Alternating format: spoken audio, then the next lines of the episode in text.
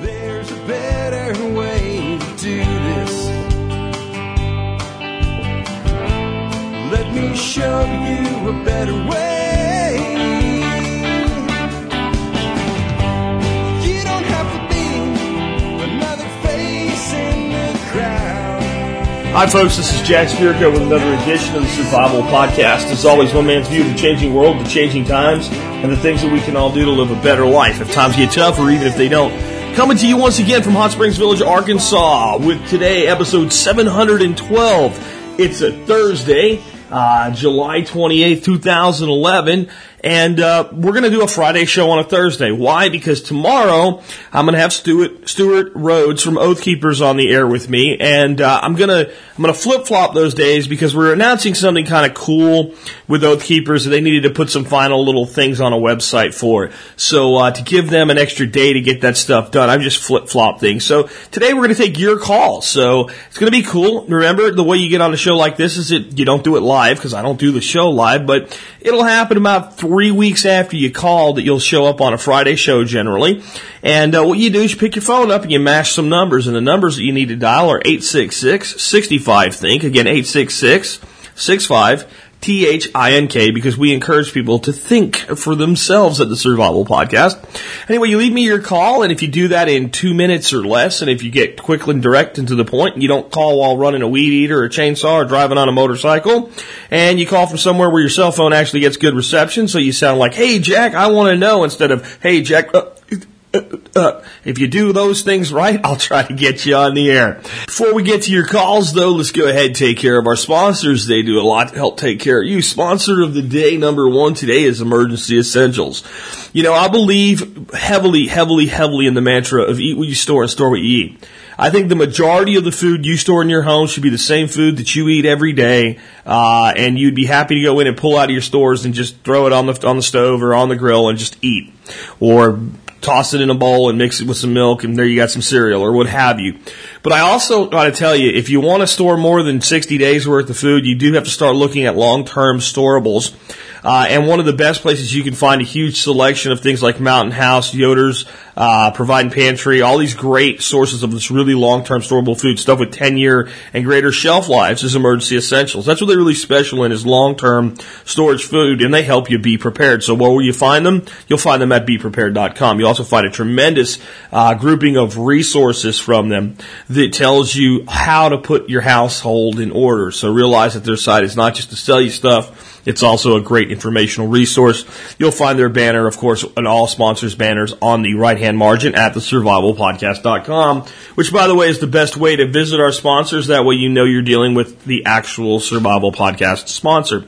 Uh, next up today, Western Botanicals. If I need something herbal or I need advice on something herbal, Western Botanicals is where I go. If you can think of it, and if it's useful and it's an herb and it's legal, then you'll find it at Western Botanicals. Those are about the only limits I can think of. Remember, everything you get there will either be organically grown or wild crafted. And Dr. Kyle Christensen has put together a great organization, and his goal is to have an herbalist in every home in America. It is not just about putting stuff together and saying, ooh, it's secret here by our special secret herbal preparation. They do have things that they've put together, but all the ingredients are clearly posted. There's no special patented processes. It's just good old fashioned herbals.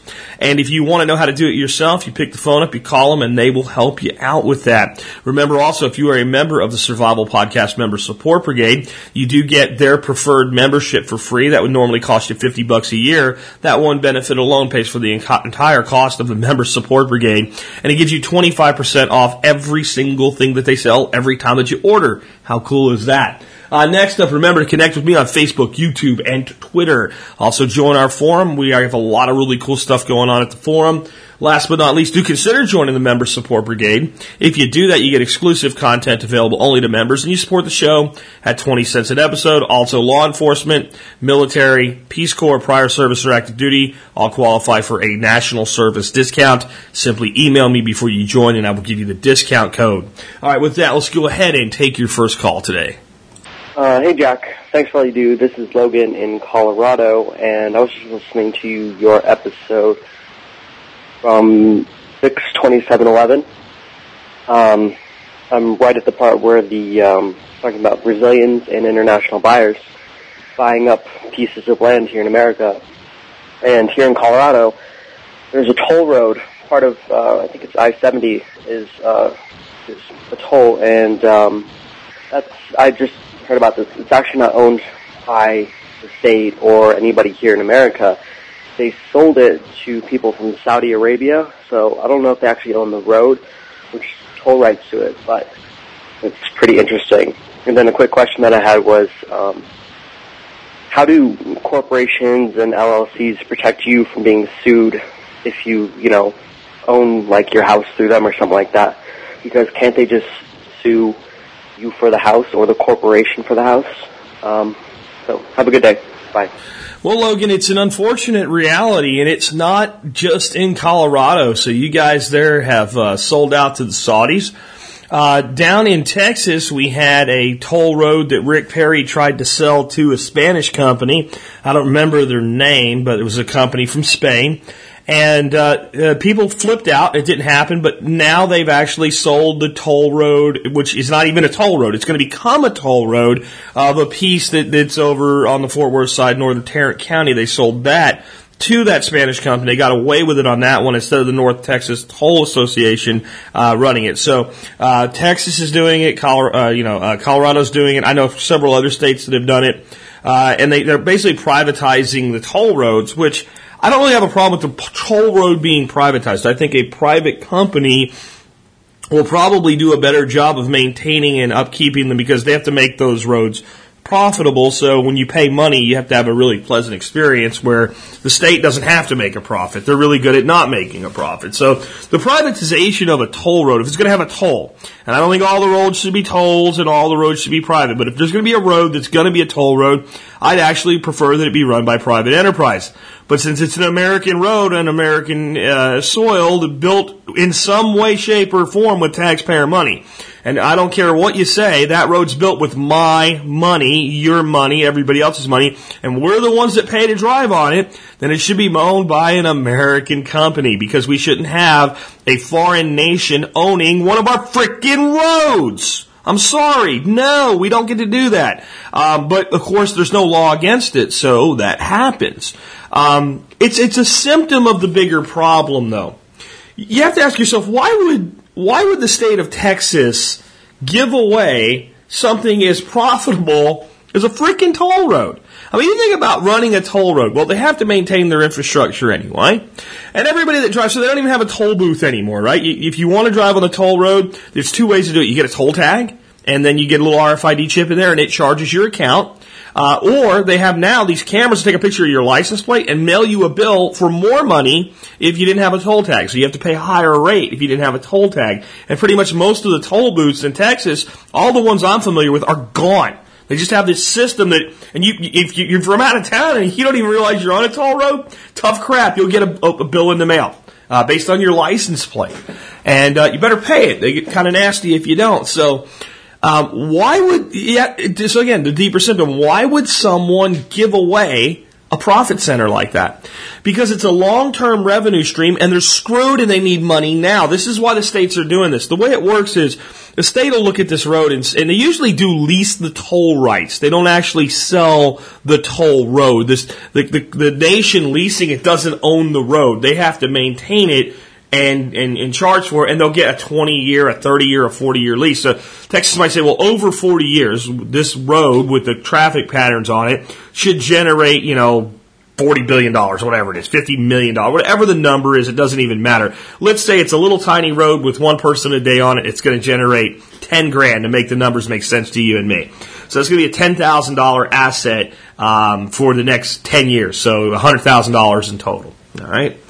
So the state of Texas says we could sit on this and make $100,000 over the next 10 years, uh, less our expenses, and let's say the expenses of maintaining the road, paying the expenses, all the stuff together is going to be 40% of the total or, or, or 4000 or $40,000. So they're going to end up with 60 grand at the end of 10 years is in total profit and 40,000 in expenses. So it's worth $60,000 in the mind of the state of Texas. So what they say to a company from Spain or Florida, or they don't care who buys it, they just want the highest bidder. Okay, we project this to be worth 60 grand. If you can make it worth more because you could be more efficient than us, fine. But we say it's worth at least $60,000 over the next 10 years.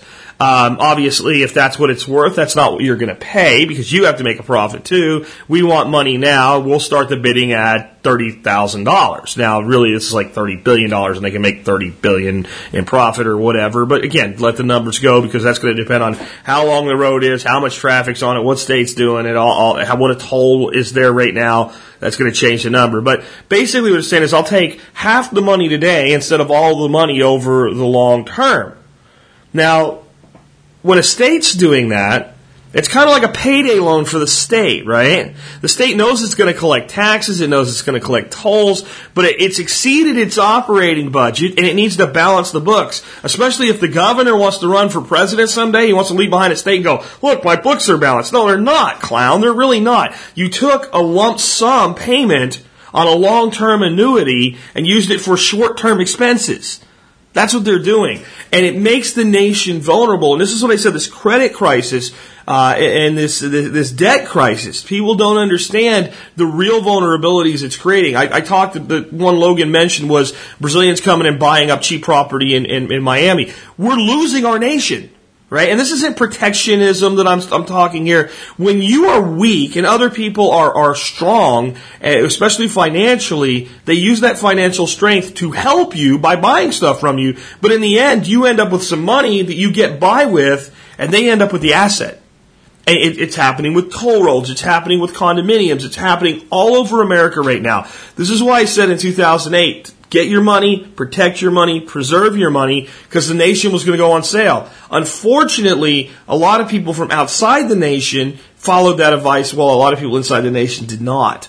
Uh, on your second uh, question about having a corporation or an LLC or something like that, how does it protect your home?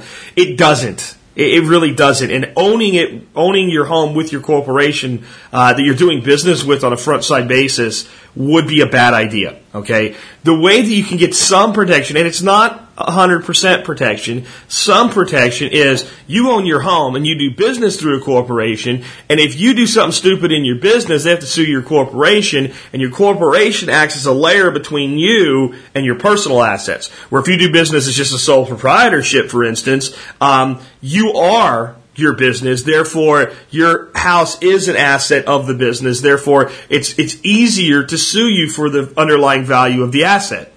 So by having the corporation, you don't fully protect the asset, you put another layer in between it. The smart way to do things if you want to do asset protection is as many layers as possible and look as broke as possible as you can. So instead of owning my, you know, TSP Inc. Uh, and having um, my house as part of that corporation, that's a very bad idea because that actually makes my home exposed uh, both for personal liability reasons on some levels because I own the corporation, therefore I represent the corporation. So there's there's some issue there, um, and it's in the business, so now it's a business asset. So if the business does something stupid, uh, especially if I have employees and things like that, or if somebody targets my company for whatever reason because they're like, I don't know, the Southern Poverty Law Center, or somebody else that I hate and hates me, um, then you know. I, I've got the asset in the business and therefore it's subject to anything that, you know, bankruptcy or legal action with the, that has to do with the company. If I want to do this smart, what I do is I set up two corporations. One is simply a property holding corporation. And in that property holding corporation, I own my home. And then I have another corporation where I operate my business. Now I've got multiple layers, right? And if I really wanted to be slick, I might set an asset holding corporation up and I might set a subcorp underneath that and I'll hold my property with that. Now I've got, now it's very, now you've got to go through the, the business, through the person, through the, the, the, the holding corp, and down to the subcorp. It's a complex structure and it's designed to protect significant assets. Um, for most people, it's not that big of a concern. If you have a huge mortgage on your home, you know, tell them they can have the keys and the payment that goes with it, you know. Uh, and it's actually really hard to sue a person for their house. It's difficult in most situations. You have had to do something very, very wrong. But if you're running a business, businesses can get into really hot water. And if you're running a business, it makes sense to to to to really put as many layers in there as you can. Um, I'll tell you what. There's a great book out by Donald Trump. Uh, on asset protection. I'll see if I can find a link to it and give it to you today. And it describes this in, in great detail. Let's go ahead and take another call. Hey, Jack. This is uh, Aaron. Um, got a question for you. Not really survival related, but more business related. What do you think of Glenn Beck giving up his TV show and going into the new alternate media? Uh, he's sticking with his radio show, but he's going into, you know, subscription on the internet, downloading things, videos from the internet.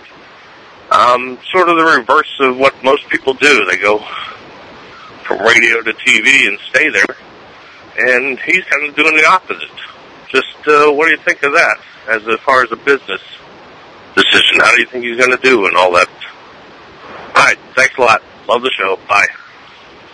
Oh, I think it's brilliant personally. Um, I've had some conventional media opportunities come up, we'll leave it at that. And uh, so far, I have to give up too much of my freedom to say what I think and do what I think and do things my way and ownership uh, of certain things. And I just don't think it's worth it. I, I prefer the freedom. I prefer the fact that if I want to get up at 5 a.m. today and cut my show really early and be done at, at, at 10 a.m. today with a five hour workday, I can. If I want to stumble in here at 8 o'clock and you know, do what I and Beck's not going to do things that way because he's still got his radio show and he's doing a much bigger thing with a much larger enterprise. But um, there is a certain amount of freedom, and it's not just about your working conditions. It's also about what you do, what you create, and not giving a damn who you piss off. I to think about this. Beck got all kinds of grief because some sponsors didn't want to sponsor his show anymore. Now he's still one of the top, he was still one of the top rated television shows out there in his time slot. Definitely in his niche. Tons of people still willing to throw money at him to be a sponsor. So it, it, let me put it to you this way: if you have like 5,000 potential sponsors and 4,900 say, because of what you talk about, I'm not going to be your sponsor, and 100 are left, and you have room for about 20 in a one hour show on TV at the most, you shouldn't give a shit, and the station shouldn't give a shit. Really, I mean, you just should. It's just stupid to care. Uh, but but in the TV world, oh, well, we got to all have all this politics and crap and bullshit. Where if you're a private business person, I don't care who I offend. I don't care if you're offended by me. Fine, go find something else to listen to. Honestly, I hope you can get over it because I'm going to offend every single person that listens to this show sooner or later. If you listen to me long enough, I'm going to say something you don't like at some point. Um, but that's my business, and I get to I get to run it that way. And, and and Beck can now run his business that way. I also think that you have to understand why TV's been the king up till now. TV's been the king up till now because it's been the most important screen. It's been the screen that tells people the most information, that's relied on most for information, and is the most accessible way to get information. That is changing. The screen is now the computer screen and the smartphone screen and the tablet screen. So, TV is going to try to skin that cat and figure out how to do all this stuff. And they have all this production equipment and all this stuff. But what the problem is, is TV wants to go on the internet and behave like they're still on TV. Well, you're not. You don't see. You don't get the monopoly. Even when you say, "Well, you know, there's you get cable or dish, you got 200 channels." It's still a monopoly. There's still so many hurdles to entry, and if you want news, there's only a handful of stations. If you want, uh, you know, tabloid style entertainment, there's a handful of stations and a handful of crap that you can pick from. When you're on the internet, a little guy like Jack Spirko can come up there and play in the big leagues and say, "You know what?" I don't think you're doing it right. I'm going to do it completely different. My production quality sucks. I'm doing this thing in my car with a headset and I can still dominate a niche. And so you have to ask yourself, if somebody with my limited resources can do that, what can a guy like Glenn Beck do over the next 10 years? And here's the reality. This is a transitional shift that's happening right now. The internet has opened up a world that is largely unregulated and it will be very, and they want to, but it'd be very hard to stuff that genie back in the bottle. And because it's on demand and because it's not broadcast to you, you have to go get it. Um, that gives us certain protections. And even if they ever really try to, to, to come in and regulate and say, well, it's easily accessible to anybody, Jack, fine, I'll charge you a dollar a year to listen at that point. And I would only do that if I'm not planning on doing it. I would only do that if the government did. So now you have to go. That's a way around a regulation, and that's why he's starting out with a subscription style service. And you know he has a, a, a, a the like number two radio show in America to market it with. It's brilliant. It's exactly what I would do. But I think that you're going to see more and more things coming online with people using this medium to get their message out. More and more shows, uh, more and more podcasts, more and more uh, video uh, centric shows. You name it, it's going to be there. And that's why Google's so dadgone expensive. Uh, or got so so so daggone successful because they are the people that are enabling all the gold miners, right? Because they have YouTube and they have the search engine, and now they're putting in a Google Plus, and that way the people that are out there actually building these empires are utilizing their services to do so. That's why Facebook is so successful. They're doing the same thing. Twitter, uh, all of these companies that are successful in this new age are the enablers. Just my thoughts. Good question. Let's take another one. Hey Jack, this is John from West Virginia. Me and Olivia, Olivia's my dog, we're sitting on my porch thinking, do you think uh, old railroad ties, I'm thinking at least 15 year old railroad ties would be good for a raised garden? Uh, just, you know, they've sit for a long time, so just don't know what you think. Appreciate it. Thank you. Uh, first of all, John, someday you and I are going to sit down, maybe with your dog Olivia, and you and I are going to have a couple of beers, and we're just going to chew the, the, the fat as a couple country boys because I, I have got to meet you, man. I really do. On your question, um, you could do it. Um, there, these, you know, when you look at railroad ties, they've just literally been saturated in creosote. And I don't care if it's 15 years, uh, the day you know all the creosote's gone is when they start to rot. I'll, I'll put it to you that way. And until then, they're going to leach creosote. Now, at that age, they're not leaching it heavily and quickly, but personally, um, if you, I had a choice between using railroad ties for a raised bed garden for food I was going to eat, uh, or making my raised beds freestanding and having nothing but except a raised, you know, just a freestanding raised bed, I would go freestanding before I would use railroad ties. That's that's me personally. If you did it and I came to your house and you had some lettuce growing in there and chopped it up and threw it together a salad, and we sat down over a cold beer and a salad and some and maybe some grilled corn and uh, hopefully a steak or something like that, uh, I wouldn't for a second not be willing to eat it. Um, I would just concern myself with the long term effects of it uh, on your soil uh, with the slow leaching process. But it, it is something you could do, and I don't think you're risking, you know, your health seriously or anything like that. I just don't think it's probably the best use of it. If I was going to do it, I would use it more for something like typical landscaping uh, with some of your plantings that aren't really for, for, for general consumption, and I would probably do it downgrade from your from your vegetable garden. Um, but that's probably me being a little more sensitive to the issue than I need to be. Uh, and I'll admit that. Uh, I just think that there's so many things out there that we could, you know, grow food in that doing it with something that was laden with creosote is probably not the best way to do it. Uh, there's a lot of other good things you can do with them uh, other than that. But again, I wouldn't refuse to eat the food out of it. I just wouldn't make the choice personally. Now let's go ahead and take another call.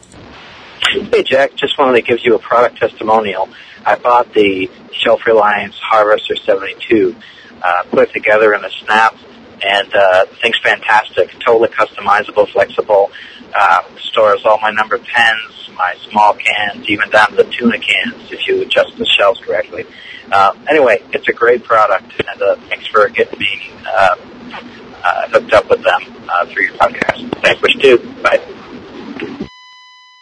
I always love hearing when somebody in the audience does business with somebody that sponsors the show and it worked out well for everybody. They got a new happy customer and you got a great product that you love. So thanks for sharing that. I do want to mention that I think people do look at that product.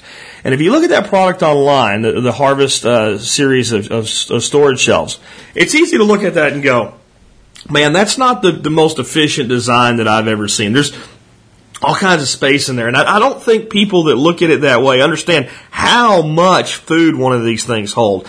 It took us for freaking ever to get our, our, our harvest full. And uh, it's it, it is an amazing, amazing amount of food. I, I was actually a little bit concerned for uh, the flooring where we had it, and wondered if maybe I need to go underneath the house and put in some supporting joists, uh, just on the amount of weight the dadgone thing must be holding. Um, it, it really is a great product. There's a review I did of their pantry uh, storage rack, the little one, little plastic one that just goes like you know in a pantry or a cupboard or something like that, and I filled it up. And then in the video, I take all of the stuff out of it. When you look at the pile of food that sits in this little bitty thing, you start to realize the efficient nature of the way they store it. It's the same way that food is stored to a large degree when you go to uh, grocery stores and they have the can distribution systems that they look very, very similar. That tells you there's efficiencies there. But great product, and uh, if I remember to, when I get done with today's show, I'll put a link to the uh, to my reviews of those two products. Uh, but glad to hear from a listener who had a good experience with a sponsor. Thank you. Let's take another call.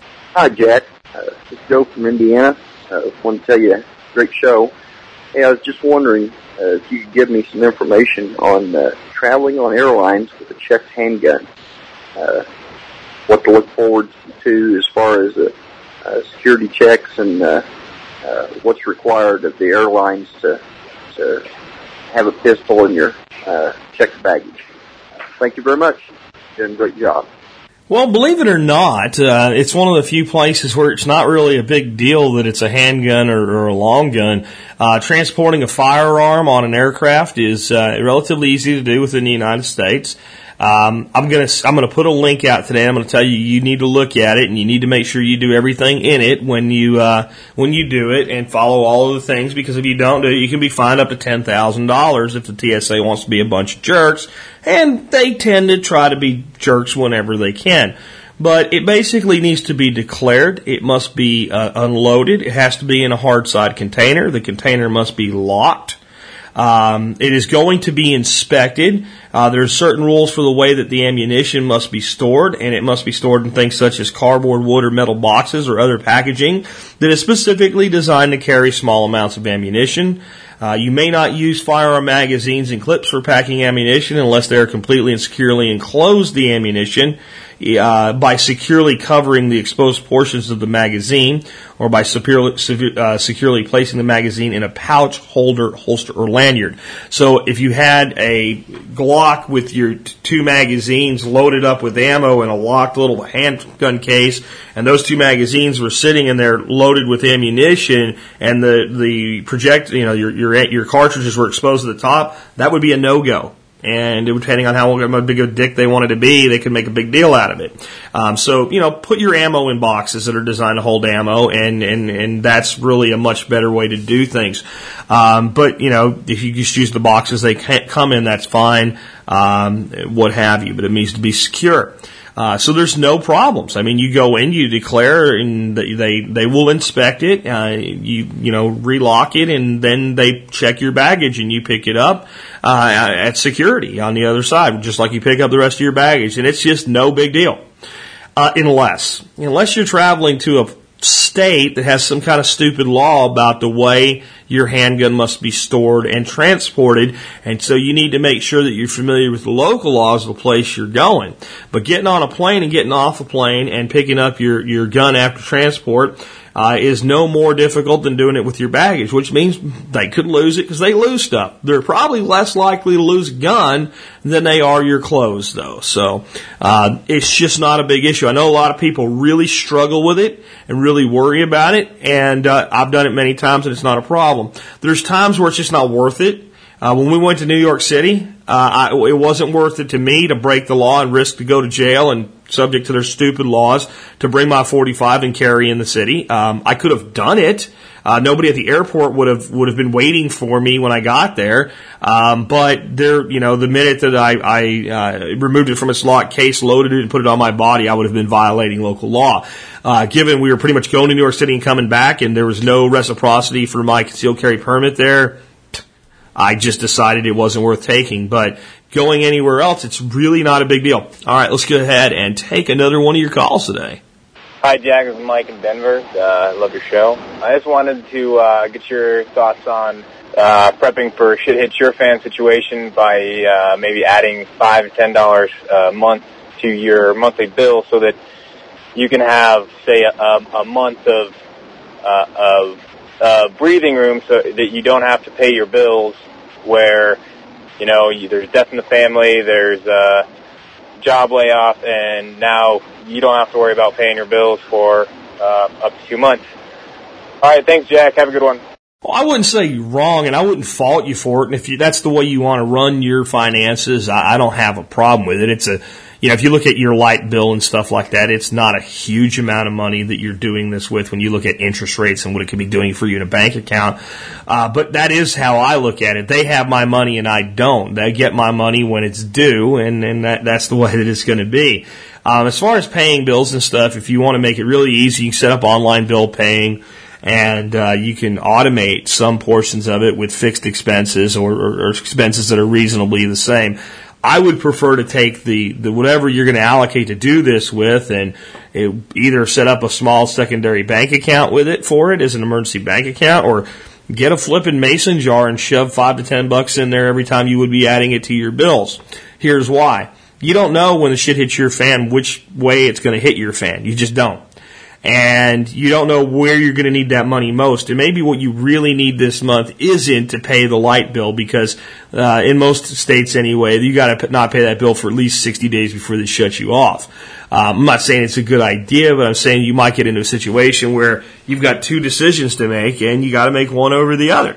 So if I have the money, I get to make that decision. If I already sent the money, I'm not going to be able to send them an, an email and go, "Dear electric company, I know I overpaid my bill, um, and I know my next bill's due, but I'd like my money back, and I'd like you to let me be 30 days late on it." They're, they're not going to send you the money back.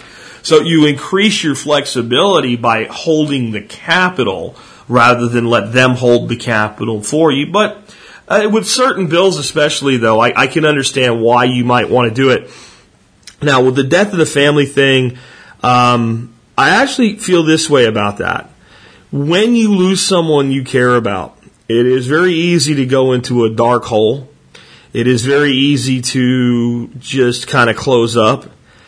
And I think that that's a huge mistake. I think that there's a grieving process that we have to go through. But within a few days, even if we're still sad, even if we're still crying, even if we still can't believe it happened, things like paying the bills, going to the grocery store, taking a walk, going out to the garden, uh, going to the gym, whatever it is that we normally do in our lives, we have to do them even if we're faking it at first. So I, I, I think that actually it could, I know it sounds weird, but I think it could hurt you that for two months, if you've lost your spouse or a child, you don't have to do anything. You can just sit there. Because the danger is that you will. That you will just sit there. And I think doing these routine things uh, help us get past the grieving process. I remember last year when my friend Hal passed away, um, the best thing in the world that his wife JoJo did was like she was a body pump instructor at the gym and had all kinds of things in their social life with friends. She didn't close off from her social circles. She didn't stop teaching the extra class of the gym. She didn't stop taking her daughter out to the cheerleading practices. She, you know, and, and she was broken. The day that we had her memorial, when I hugged her, she was, I could literally feel that she was emotionally and physically broken, but she kept doing these things. And she's, you know, gone on with her life and didn't fall into that dark hole because she kept doing something. And I think it's so important that we do. So I'd rather have the cash and then I'll get figure out what to do with it. Now, if you know something's coming, like a surgery or something like that, and you want to, pre, you know, basically prepay the bills so that you can get through that, that to me makes a little bit more sense. Just my thoughts, but again, I wouldn't fault you for doing it. I just kind of feel differently about it. Let's take another uh, call. Hey, Jack. This is Ben up in Indianapolis. I was wondering if you could help me out with a gardening question. I'm growing some sunflowers, and I started them in late February. They're about six feet tall now, but none of them have a flower head on them. Is there something that I might be doing wrong? Do you think they're not getting enough light? Uh, this is the first time I've tried to grow sunflowers, and so I don't know if this is normal or not. Thanks for your help. Bye bye. I mean, I'd have to see a picture to know for sure, but I think you probably just planted something like mammoth sunflower that grows you know, 8, 10, 12 feet tall, and they're just not forming yet, is what it sounds like to me. You probably got great big giant leaves, and it's probably almost there. It just like doesn't really look like a flower yet. It's like a little bundle of leaves in the center. If there's like nothing there, like if there's if the center doesn't look like a, a, a even if it's a you know budding leaves coming out of the center, if it just looks like a, a flat stalk, you got a problem. And I I don't know what that is from if that's your case. I have seen that happen, but I've never seen it happen to lots of sunflowers. I've planted, you know, 20, 30 big mammoth sunflowers and just had one that didn't have a flower on it. So it's possible if it is. I don't know what would cause that. But my guess is just because you've never actually watched one grow before and you've planted a very large variety, it just hasn't set yet. But one thing I would advise you to do is right now, while they're about six feet tall, go out and get you some good pole bean seeds and uh, plant some pole beans around them. And you've got an automatic trellis there, and uh, you get more use out of that space. And this time of year, with it being that hot, uh, the beans will uh, really appreciate the, some of the extra shade provided. If they get a little bit too much shade, there's no harm in cutting off some of the lower leaves of the sunflower. Just leave a little bit of a stalk to help your uh, beans have more to trellis on as they go up. Uh, easy one. Let's take another one. Hey Jack, this is Adam from, I'm going to say everywhere because I'm in the military and we move around a lot. Uh, my family and I just went through a huge move to, for me to go to another school that I've been lucky enough for uh, the Air Force to send me to. And we're going to be moving again here in about 90 days, about a six-month school, and we don't know where we're going to be going. Uh, anywhere from uh, back here in Texas to to Europe. My question for you is, if you're going to be somebody who's moving around a lot, and since you just went through a move, have you found ways to prep even though you're not able to do stuff like permaculture or we're trying to do small gardens, um, but we kind of find ourselves limited to a lot of stuff because of weight requirements for the moves. We have done lots of research on what we want for a homestead after I retire and we quit quit moving, but we find ourselves limited on certain resources such as lots of food storage and uh, and other preps. I'd like to hear your ideas on things that we can do in the meantime. Um, but uh, so far, all we're able to do is just tons and tons of research and uh, and stock that away for later. Looking to hear an answer from you. Talk to you later. Hey, Jack, this is Adam again. And I did want to add that uh, we're also paying down the debt per your advice, snowballing it uh, as you suggested, um, and uh, we're also doing uh, things like homeschooling our kids. But uh, like I said before, we're uh, we're we're pretty limited on uh, on other stuff. Um, so as as far as just getting our household in order, all of our paperwork and our and our debt, uh, we really can't think of anything else to do unless it's uh, really a small garden. Like I said, uh, just kind of seeing what you got to say on it, and I wanted to add this few couple things. Okay, but. Well, I played the follow up call because I was going to say make sure you're paying down your debt and you're getting your documentation in order, uh, and everybody has a plan. So uh, since you said it, I don't have to, and uh, I don't have to elaborate on it. Um, but I would say this: Does everybody have a bug out bag? Uh, you know, and does it is everybody familiar? You know, mom, dad, the kids with you know getting back together.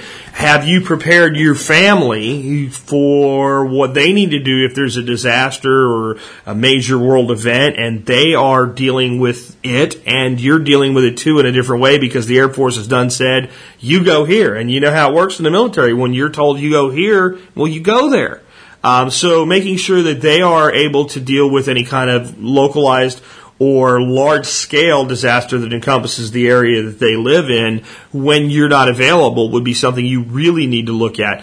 I talk about gardening an awful lot, but gardening is a piece of prepping. It's not all of prepping, and it's really about the long term uh, quality of life that it provides and the food sovereignty that it provides. So don't feel bad that you can't do it. And you can do some simple stuff with you know small containers or uh, little bitty gardens wherever you happen to land, and hopefully you know you'll land in a place for six months or more where you can get something out of it.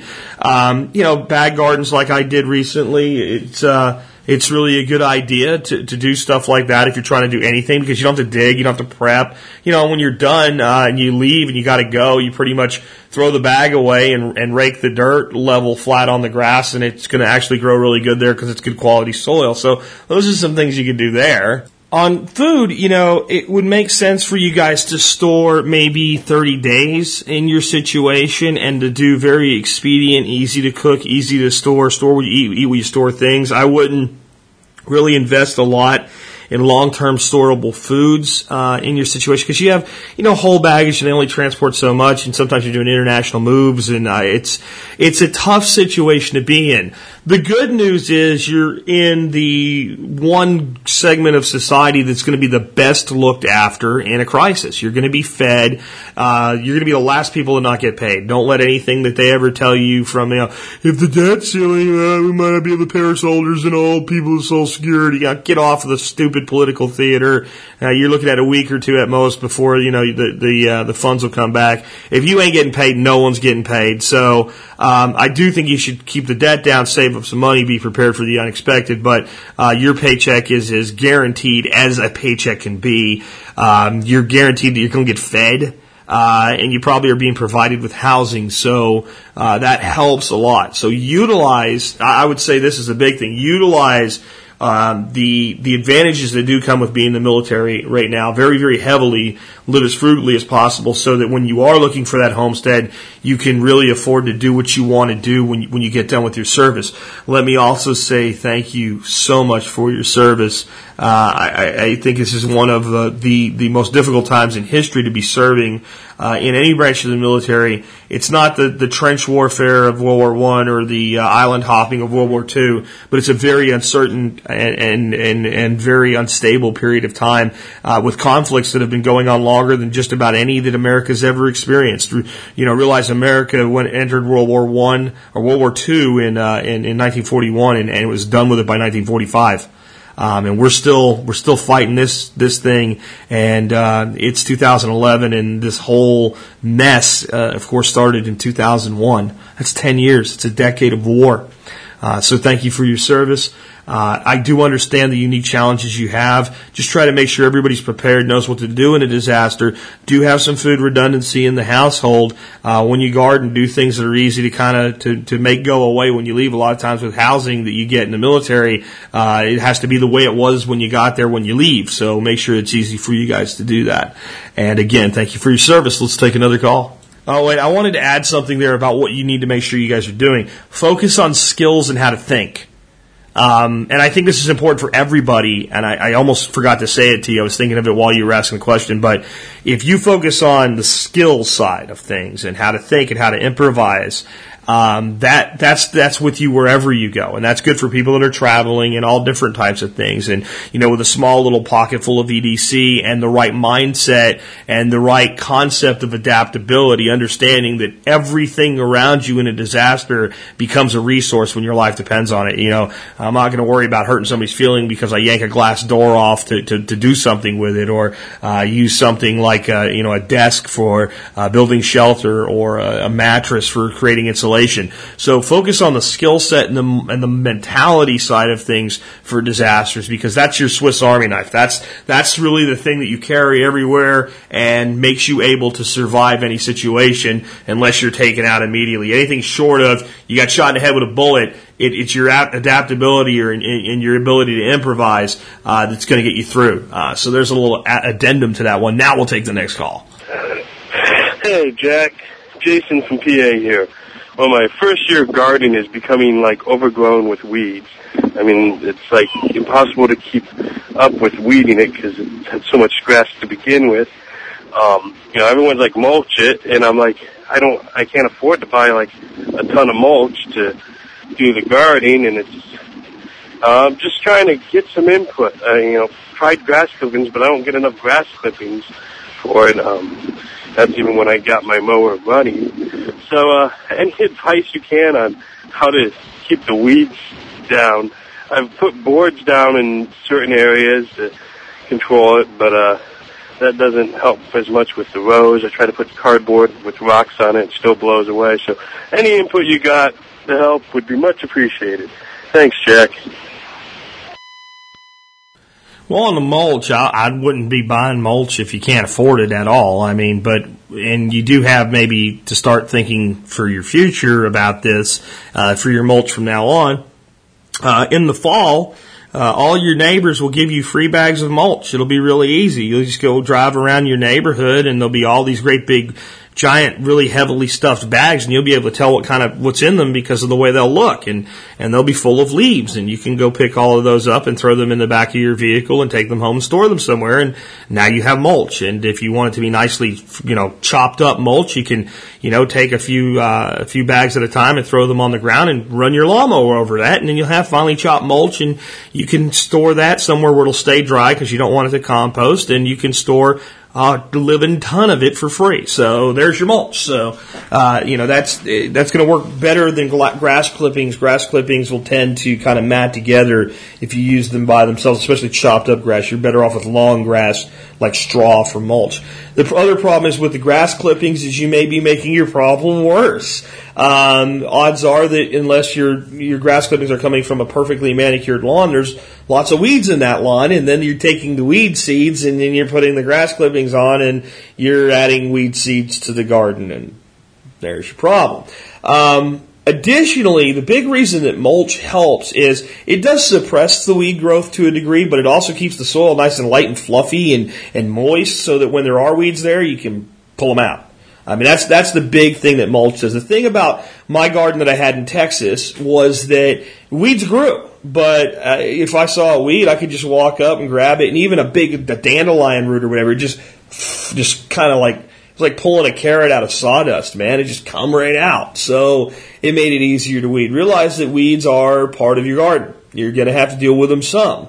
Uh, but mulching and or laying down cardboard, which you've been trying, is probably the best way to control it. Um, I would tell you that what you might want to try is cardboard with mulch.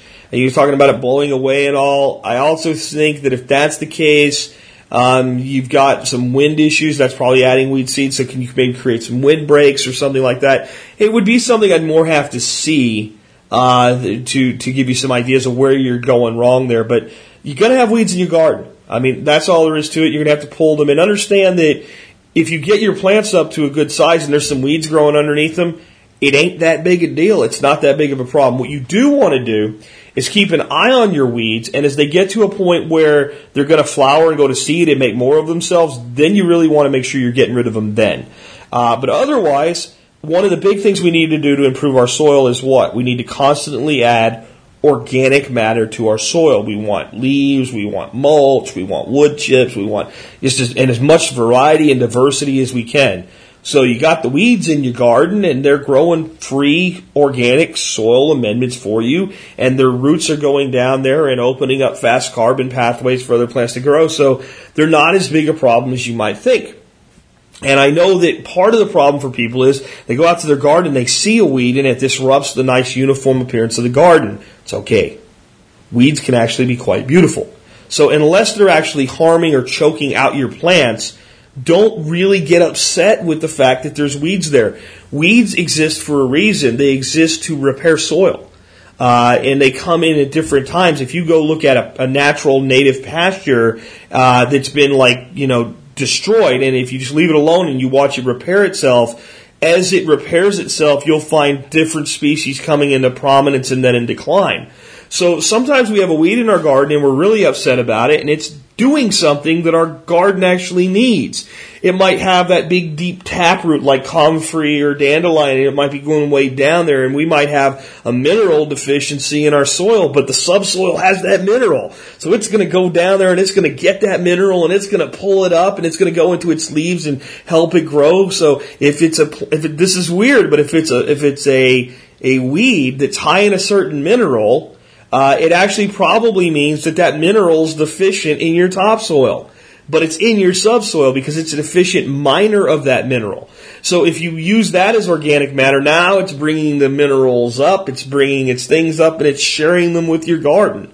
So don't go to war with weeds, but if they get out of hand, if they're choking out your plants, you do have to pull, rake, hoe, suppress, and do what you can uh, to control them. Uh, the other problem might be that did you put really, really great soil on top of existing Bermuda grass? The Bermuda grass is the is the really tough one to deal with. So if it's Bermuda grass, you've got your hands full with it, and it may take you know two layers of cardboard and six inches of mulch and kill it. Uh, now, another thing you could try. Um, this would have to be before or after your your plantings. Is you take a great big sheet of clear plastic and you pull it over your bed completely. In the you know when it's this you can't do this in winter, right? It's got to be in the summer when the sun's out, and completely seal it off. Put dirt on it, put rocks on it, whatever, and basically create a heat chamber, right? And if you got clear plastic holding in uh, all the heat that's coming down on that bed, and I don't mean really high, I mean almost stretched tight across the bed, and leave that for about three weeks in the summer sun, and it will burn, scald, destroy anything within the first few inches of that soil. It'll be like taking your raised bed and stick it in your oven at 150 degrees, uh, you know, for, for a week or two. And it will, you know, there's still some stuff deep enough that will maybe survive and come back. But if you have a really bad infestation, it's a it's a kind of a nuclear option to kind of terminate everything that's up there to burn it down, burn its roots, burn its seed, burn everything. And if you follow that up with some chickens, you'd really be in good shape. So there you go. It may not be as bad a problem as you think. If it is that bad of a problem, you're going to have to suppress with mulch. And if you can't afford mulch, go look for leaves, not grass clippings for mulch. Grass clippings are probably making the problem worse. And even worse than that, if they're being acquired from somebody whose lawn is being sprayed with chemicals, you're putting the same herbicides and chemicals into your garden that are going into the lawn. So it could be bad one way because there's lots of weed seeds. It could be a bad the other way because it's bringing chemicals. And if they come from two different sources, you could be doing both. That's why I don't like grass clippings unless I know their source. Anyway, let's take another call. Hey, Jack, this is Neat from the uh, forum and uh, long-time listener, first-time caller.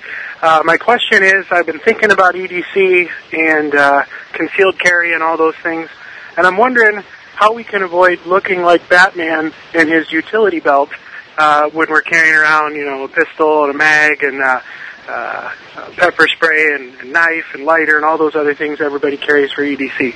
So just wonder what your thoughts were on that. Thanks for all you do. Bye. Well, let's start out with a concealed carry, a handgun, and let's say maybe a, a second magazine for it. Shouldn't even be an issue because you're going to carry concealed, so you shouldn't be looking like Batman by having your gun visible because that's considered brandishing in most states that only allow concealed carry. If you have an open carry state, it's different. Uh, but in most concealed carry states, if the outline of the weapon is visible, it's considered brandishing even if you didn't intend it. Because what happens is you're having a conversation with the store clerk at the 7-Eleven that says you didn't give me enough change, and that's all you want. He sees the outline of a firearm, starts freaking out, thinks you're going to shoot him. So, as a concealed carry holder, you are required to make sure that you are indeed carrying concealed. So I'll leave the gun out of this question. On the basic ED EDC stuff, I'm grabbing my keychain uh, right now off of my desk. On my keychain is a little fob made out of paracord. There's about 30 feet, no, I'd say, yeah, about 25 to 30 feet of paracord uh, there. Uh, that means I have cordage. So that's one of my, you know, as Dave Canterbury calls them, one of my, you know, my five C's, right? So there's my cordage. Uh, it, since it's parachute cord, not paracord, but parachute cord, I could take it apart and I could get nine little strands of additional cordage out of it. Each one very, very strong. So that would be, you know, the cordage. Uh, on my keychain, there's also a little TSP bottle opener. That's important, so I can open bottles of stuff. And there's a little canister of um, Cold Steel Inferno uh, pepper spray. And about once every six months, sometimes I go a little longer. I take it off, I throw it away, and I spend four to five bucks on a new one to make sure if I ever need it, it's ready to go. I do not have a knife on it now because I've gone to carrying this wonderful net, neck knife that my friend Patrick made for me that I need to do a review for you guys and get onto YouTube as soon as possible. Just haven't been able to do it uh, this week. Uh, so I'm carrying a neck knife. So a, a small, compact, high quality neck knife. Uh, I've got my cutting tool. So I've got a security device in the pepper spray, even if I was in a place where I can't carry the gun. Uh, I've got the knife on my neck. I've got the cordage. Um, I also carry a small ferro rod that takes up no more space uh, than the keys on my keychain. So I've got an awful lot there without really looking like Batman. For making sure I have light, uh, because if you're going to carry any kind of weapon at all that you might use in the dark, you need to carry a light. I have a Streamlight Stylus Pro, uh, and it's no different than carrying a ballpoint pen in my pocket, tucks in with its little clip and uh, the only difference between it and a pen is it won't leak into my pants. So with that, I've got, you know, I've got combustion, I've got cordage, uh, what I don't have is any type of container, but in an urban, suburban, small town, any kind of situation other than out in the wilderness where I would be carrying additional pack, there are just everything's a container. There's billions of containers uh, that I can improvise, and you got to have, you know, Dave says cover is his big thing. Uh, you have to have a way to create a shelter for yourself. Well, uh, there's plenty of things I could improvise for cover if that were necessary. So basically, with that little bit of EDC. I've got plenty of things that I could do. Now, I also carry, and this might be a little Batman lookish, I've got my TSP um, uh, uh, Swiss Army Trekker, and I just picked up one of the little um, what do you call it? The uh, sheets made out of what do you call it stuff? I don't know why it went out of my brain there for a second. Kydex. Uh, now I could easily just take this little Trekker and drop that in my pocket. Now I've got two cutting tools uh, for different different reasons, but I've also got kind of the additional things that are available to me with the Swiss Army knife, uh, including screwdrivers, toothpicks, uh, things that could be improvised lock picks if they had to be. Uh, and I can make a lot of things using that knife. So even with that, I've been carrying the sheath just to see how it carries. Because when we put something new in the store, I personally test it, and it, it carries just fine. And I, unless you're worried about the visibility, it's really not in the way. It doesn't weigh a lot. So you know that kind of adds another layer. Now in my wallet, I have one of those little credit card sized survival tools that has additional cutting and different things that it can do, and that takes up no space, no real weight. And then I have a nice little uh, titanium lockpick set. Uh, so if I'm uh, locked out of my own property or if someone's in danger and needs to be uh, excavated, I can get the person out. You got to be careful with the picks because there's certain states where you can't even carry them. Uh, and it, there's certain states where if you're carrying them and you're committing a crime, which you shouldn't be doing anyway, but you're committing a crime uh, that has nothing to do with them, it's still now a, a, an offense because you had the possession while in the commission of uh, a, a crime. So you got to be careful with the lockpick thing, but I don't have that issue here. I, I can carry lockpicks. And I think they make a very smart piece of EDC. So uh, if you, if I walked up to you right now and you were looking at me, I'm pretty well equipped from an EDC standpoint. Maybe I should go ahead. I did a show with Ron on EDC, but it didn't. It was the last time Ron Hood was on on TSP, and, and we didn't get into maybe some things like this. But maybe what I should do is put together another show on EDC and go through all of the things that I carry and have carried, what's worked, what hasn't. But again, the big things, making sure, and I, that's why I love Dave because he simplifies stuff. You have a cutting tool. If you have a cutting tool, that's your number one thing, and you can improvise almost anything else you need uh, with that. Cordage is huge, and while you can improvise it, it's so much better if you already have it. So carrying at least a fob of paracord is a good idea. I've actually started looking at carrying some tarp line as my cordage. It takes up a lot less space, and I don't know if you've ever, if you've made the bracelets or made the key fobs out of paracord, you can put an awful lot into a small space, but if you've ever taken one apart, it's quite time consuming. So it's kind of that's the emergency backup if all else fails cordage. But additionally, carrying some tarred line, you can wrap down around a night sheet. You can carry a little bundle of that in your pocket, what have you. Uh, it does so many things. So the cutting tool and the cordage allow so many other things to be improvised. If you're going into the woods, that's beyond EDC you got if, you have the if you got to have a container at that point because if you ever need to, to purify boil water um, it, there's all, some you might be able to find something to do it with out there but you also may not be. So you've got to have a container that can handle fire. You've got to have a combustion device. So uh, ferro rod or something like that but nothing beats a little bic lighter. So I, I'm not carrying it now but another thing that I have been carrying on my keychain but then the keychain starts to get a little bit big if you do too much. You get a, a mini bic and you wrap it with paracord and you make it into a little key fob and you put that on there. And then I've got I've got Sure Flame uh, because just the ferro rod in some situations may not work. Uh, you could also maybe add, and I, I've got bought some, I haven't done it yet, these little pill canisters, and you can put some sure burning tinder in, in one of those on a keychain. Then you've really got all the bases covered. I'll go deeper into this in a show. Maybe I'll get a show out next week on EDC. I got a lot of interviews coming up, so it may be the following week, but it's a show that I've not done uh, and, and I really need to do. So great question. Hopefully that helps you out.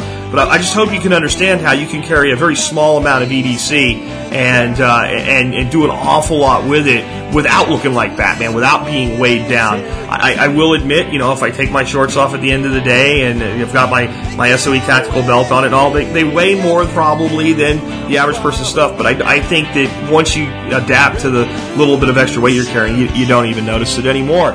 Uh, with that, this has been Jack Spirko with another edition of the Survival Podcast, helping you figure out how to live that better life if times get tough, or even if they don't. It's our food these days, you know it's on our TVs. Sometimes we forget we are what we eat. I don't know the answer. It's like there's nothing I can do. It's the price we pay, I guess, when we follow There's a better way to do this.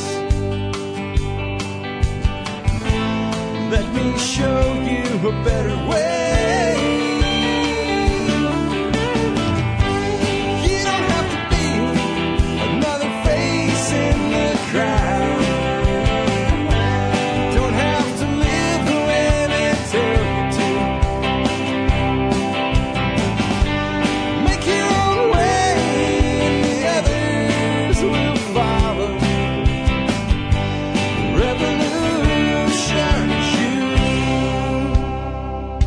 Revolution is you.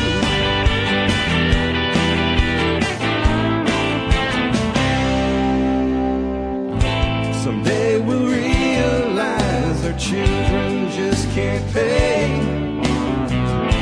Cause nobody up there